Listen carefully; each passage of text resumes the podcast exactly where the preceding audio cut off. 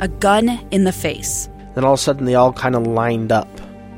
They pointed their guns at me.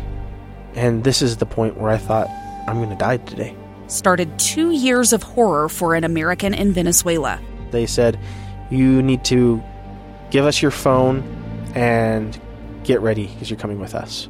I'm Becky Bruce, and I spent a year researching and piecing together Josh and Tammy Holt's story about their ordeal in a notorious prison. That's when everything started to turn bad. We had another pound on the door. Boom, boom, boom. And there was the police once again. You can binge all of the episodes of Hope in Darkness on KSLPodcasts.com or wherever you get your podcasts.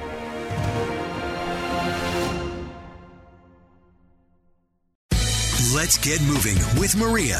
Inspiration to spend a few minutes each day to get moving on the small things that can make a big difference in your life. With me today is Jodi Wellman, the founder of 4000 Mondays. And let's talk a little bit about Mondays and Monday blues. Um, what actually happens on Mondays, and why do some people feel that Monday blues? Mm, thanks for asking. Uh, you know, it's interesting. The Monday blues actually is a real phenomenon that uh, researchers have looked into, and they've noticed that there's a difference between the weekend effect, which is when our mood tends to spike on a Friday afternoon through around Sunday, and then, you know, Monday, unfortunately, does have a bit of a cultural implication around, you know, boo hoo, we have to get back to work, get back to the grind. And so it really is more than just, uh, you know, the subject of songs. we don't want to go back to work on Monday. It really is uh, an experience that uh, translates and, and, unfortunately can impact our mood on mm-hmm. a Monday morning, which I think most of us do experience. Yeah, you mentioned that this uh, often starts on Sunday, and I know you've talked a lot about the Sunday scaries. And exactly what what are they, and how do they happen? Yeah, you know, for many people, um, it actually starts earlier in the day, which is a problem, right? Is that we have a reprieve Friday night, Saturday's good, and then as soon as Sunday comes up, there's the dawning awareness of wait, tomorrow is back to the grind. And, you know, it's usually an indication of a few things, right? So for many people, unfortunately, it's an indication that we just don't like our jobs, right? We're in the wrong job, it's the wrong fit, it's dead end, and that's one whole other category. And then there's a there's a category actually of many people where the job is fine, it's good enough, but there's this mental indication that come Monday, the fun is over. And I got to get back to work. And therefore, my work week is a drag where I'm living for the weekend. And we can talk about ways to get around that. And then the third thing is kind of lesser known, but researchers have shown that for many people, there's actually a bit of a deep rooted, almost like a social anxiety around the idea of getting caught up again when you're connecting back in on a Monday, whether you are in person or totally remote or hybrid. There's just that little bit of a, hey, we've missed a beat, and now we have to kind of get socially acclimated again, uh, even for a team that you get along well with. And so sometimes that can be discombobulating for some of us.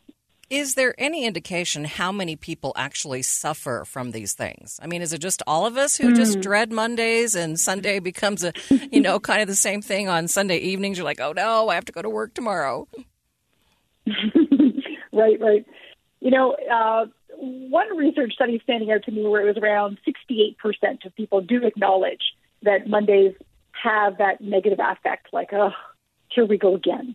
And so that's the vast majority. And we're not, of course, even, you know, even, even people who are retired experience a little bit of a carryover phenomenon of, oh, not wanting to get on with the week. Because again, it signals that maybe the, the R&R time is over, which I do think is a problem. And I do think we can address that. Mm-hmm. So, has the pandemic made things worse? I mean, are we actually seeing more people suffer from this work burnout than before? You know, I feel like uh, for many people, they would enthusiastically not in agreement with that. And that's because a lot of people got really used to and comfortable with a new routine at home. And now that there's a return to office, whether it's full time or part time for them, going back in just represents that much more of a, you know, an extra straw that breaks their camel's back. For some people, though, and I'm finding it roughly half and half, it's hard to pinpoint, but for another half, working from home was not exactly the element to thrive in, right? It's almost like, get me out of here, get me back to the office. Even if I'd rather be having it be a Saturday where there's all fun and games, I'm actually good to go back and uh, and you know shake up my routine, maybe get away from some of the kids or the elements of the home, or maybe focus again. So um, I think for it's it's really a hit or miss. For those that it's hit, it's hit hit high and hard, and for those where it's a miss, sometimes that's a big problem for them hmm. too. Isn't our work supposed to be something we are passionate about? So I'm wondering why so many of us are struggling with these things. Mm-hmm. You've hit on a topic that I feel particularly passionate about. Funny enough, uh, the the idea that we want work to be an area and source of passion, I think it's dangerous. And believe me, I am all about finding work that fulfills you, that challenges you, and that makes you feel at the end of the day that sort of sense of satisfaction of a job well done. That's one of the elements of well being. However, I think there is a big PR campaign going on around in our society that work needs to be the epicenter of passion. You know, the old adage where, you know, do the thing you love and you'll never work a day again in your life. I think it's a misnomer. Mm-hmm. And many of us are disenchanted when work is work, right? There are going to be components of it that we don't love. And not all of us are going to be able to find the flames of passion in a job that we do because there just aren't enough feel good, nonprofit, incredible jobs out there that make us all feel like we're contributing towards a mission to make the world uh, a, a very better place. It's... My recommendation is to manage our expectations around work cannot be carrying that heavy burden of the, the, the passion source. It would be great if it does, and we can work towards making it more passionate. However, I think we need to do a better job of creating passionate flames outside of work with our relationships, our hobbies, our interests, our learning new things, ways that can offset all that pressure that it's just work is not going to be able to deliver that consistently. Two years ago, Americans watched in horror as a crisis unfolded at the Kabul airport. She was tear gassed and beaten. Images of thousands desperate to escape Taliban oppression filled our news feeds. More than 80,000 Afghans made it to America. But the story didn't end there. It was very cold. There was no power, no heat. Who would help our newest neighbors?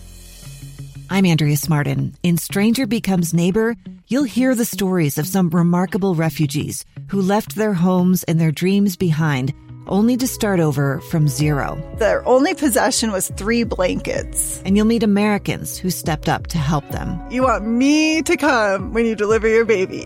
What can one person do in the face of an international disaster decades in the making? That's Stranger Becomes Neighbor. Find us at kslpodcast.com, follow us on Apple Podcasts, or anywhere else you listen. All right, so let's go back to Sundays. So, what are your what are some of your recommendations to really uh, kind of get our week off to a better start, rather than that feeling of dread that starts late Sunday afternoon? One of the easiest tricks, it is a mental trick, is to try to reframe what a Monday can be and appreciate it. So, there is the opportunity for what's called that fresh start effect and it, again, is back to science. It's a phenomenon where many of us are wired to feel that renewed sense of vim and vigor for a goal or an idea we have to get back on track on a Monday. You know, I mean, years ago, I used to work in the health club industry, and there's a reason why every Monday was jammed, and you know, Fridays there was tumbleweed blowing through. um, it's a great chance to just get back on the horse. You know, if you fell off the wagon with your goal to lose weight or quit smoking, or you want to start that business plan, Monday is your chance to press the restart. And so let's appreciate that for the gift that it does offer us, right? It doesn't have to be doom and gloom. It can be getting, becoming a better version of ourselves. It's a great chance to wipe the, wipe the slate clean. Um, so that's one idea. And another idea does come down to the idea in positive psychology around anticipation. It's the lowest hanging fruit out there. I'm serious. I think if each and every one of us took a little more time and care to plan our schedule and say, okay, what's an example of something that I have to look forward to in this week ahead? What can I look forward to on a Monday? We have to rig our happiness sometimes, and it's riggable. I mean, we can construct a Monday to just be a better day, right? Don't have it be the long slog of a work day that's going to have you like left and at the end of the day figuring out what am I going to do for dinner. Be intentional about it and have an incredible meal planned. Maybe it's amazing leftovers, super easy, or maybe you're planning on having you know, an amazing food delivered to you. So you don't have to think it. It's something to look forward to in the day. You know, the husband and I, where we are, we crack open a good bottle of wine on a Monday just to make it a little bit better than it, you know, to kick off the week. Um, or, you know, Monday night movie night where you look forward to either going out or staying in and having it be something that's a little bit special is just a very simple way, but we underestimate the impact of making that uh, a better day. And don't stop at Monday. I mean, for that matter, pepper into the week little ways that can give you a sense of positive anticipation and excitement when it arrives. Right. So that's what I need to do today, obviously, on my Wednesday is uh, kind of think of some things to make it special so that I'm, you know, not in such a, a dreadful mood, right? Right, right. Yeah, we, we often we often expect and hope for external circumstances to change or to surprise us and delight us. And I don't know about you, but that just ain't reliable. You know, sometimes great stuff happens around us and we ride the wave, but most astonishingly and incredible lives, uh, they they don't happen to us. We have to just take the reins and make the plan is a little bit better and and be more deliberate about plotting into that calendar stuff that's going to actually give us a chance and a shot at more joy. Jodi, I don't know if you know the answer to this, but where did we get our expectations that everything was supposed to be so fulfilling and so exciting and all that stuff? yeah, it's, it's a good question. There has been an evolution in our well being and in society around expectations around work and all the other domains, quite frankly, of our life, right? And so I am a fan of the idea of living your best life. However, I think that as it has caught on and as it has become a really shifted from a, a neat idea and a desire to aspire to something and to work towards it into a it needed to be this way or else.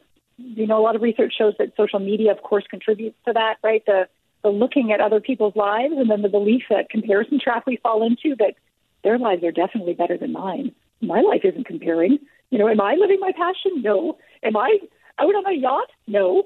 Does my boyfriend look like that? No. And so there is inherently more access to information, whether we distort it or not that sets us up sometimes for a hope that it should be like that. Well, there we go. Should's the first problem. Every time we should, we want to stop and assess that and then recalibrate and say, wait, what do I have to be grateful for in my life? That actually, there is stuff that makes me feel content and happy and like a sense of a source of satisfaction. I think a lot of it is reframing what society around us is barraging us to expect from life. Mm-hmm. Uh, one of the things I like to focus on are small steps that we can take to make our lives better. Mm. What would you say would be, where would we start? What would be a f- couple of few small steps that we could begin today that would make our lives better? Oh my goodness, we're speaking the same language because I'm a big fan of small things too. You know, we overwhelm ourselves and think sometimes. It needs to be magnanimous, and that's just not sustainable typically. Um, so I'm a fan of looking at life through two different ways. It's not just about living longer; it's about living wider and deeper. And when we live wider, it's because we're filling it with more fun and experience and pleasure. And when we live deeper, it's because we are being more intentional about purpose and meaning and connections with other people. And so my recommendation is to get a list going. If you're an Excel spreadsheet person, great, open up a tab. Uh, if you are a journal person, bring out your pen. Uh, whatever is going to work for you, write out a list, two two different lists. One would be what are the ways that might bring me more vitality in my life? You know, is it that I want to try uh, a new kind of cuisine tonight? Is it that I want to open up the uh, sketchbook again and start sketching? Is it that I want to register for a course so I can start to maybe learn conversational Turkish? You fill in the blanks, make a nice long list. And ideally, many of those things are cheap and cheerful. They don't require a lot of money or and or even time. And then the other list is stuff. What can you do to make you feel that sense of meaning in your life? Maybe more of a sense of spirituality. Maybe it's investigating a new religion to try out, or having a really meaningful dinner with friends to catch up. Or maybe it is about volunteering in your community. Uh, and so create two different sets of lists with different levels of time commitment involved. I like things that are even five minute chunks because you can do a heck of a lot in your life if you just make the next five minutes great, right? Or a, a gap between meetings. Don't just answer emails. I know it's tempting, but what about looking at your list and saying, you know what? I'm going to go brush my cat. because that just makes us both happy. And I just leave that, you know, five minutes feeling like I'm a great cat mom and now I'm back on track for my next meeting. I know it's a cheesy example, but let's, I mean, let's not underestimate our pets bring us a lot of joy. So I think we need to just not take for granted that we're going to have an idea in the moment of what to fit in, but we have to we have to have it at the ready. We have to have a list at the ready, and that's what I I strongly recommend. That one It's just an easy, simple thing. Even writing out the list can actually stress people out. I mean, be super honest. Some right. people feel stressed that they actually don't have more than two or three things to put down on that list, but give it time, and they're going to start to wake up to the things that might bring you some joy. And Jodi, any I've loved this conversation. Any final thoughts you'd like to leave us with? Mm, I would love to say, you know, I'm a big believer that because we live finite lives, it's no secret. All of our lives are going to come to an end. We get 4,000 weeks to live. That's where I come from, 4,000 Mondays. Let's make them count. Let's not be afraid of recognizing and appreciating our mortality as a motivator to live with way more intention and passion. And Jodi, how can people find out more about you? Oh, thank you for asking. I can be found over at 4000mondays.com. All right, Jodi, thank you so much. This has been a great conversation. Wonderful. You're great. Thank you. Have a great day. It's the story of an American held in a dark Venezuelan prison. Then all of a sudden, they all kind of lined up. They pointed their guns at me. And this is the point where I thought, I'm going to die today. I'm Becky Bruce. I spent a year working on Hope in Darkness, which now has more than 2 million downloads. Find it on kslpodcast.com or wherever you listen to podcasts.